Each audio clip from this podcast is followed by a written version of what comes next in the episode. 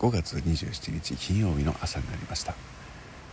外に出てみようかなと思ったところでちょうど雨がザブザブと降り出してしまったので、えー、諦めて軒先で喋っております。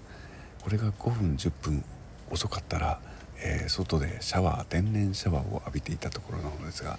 えー、それで良かったのだろうかそれもいいのだろうかと、え考えてしまいます。どっちがいいんだろうか天然もいいぞみたいなことも先ほど考えたんですけど、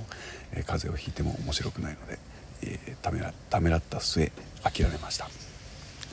えー、それとあと昨日はですね朝早く起きることができずに、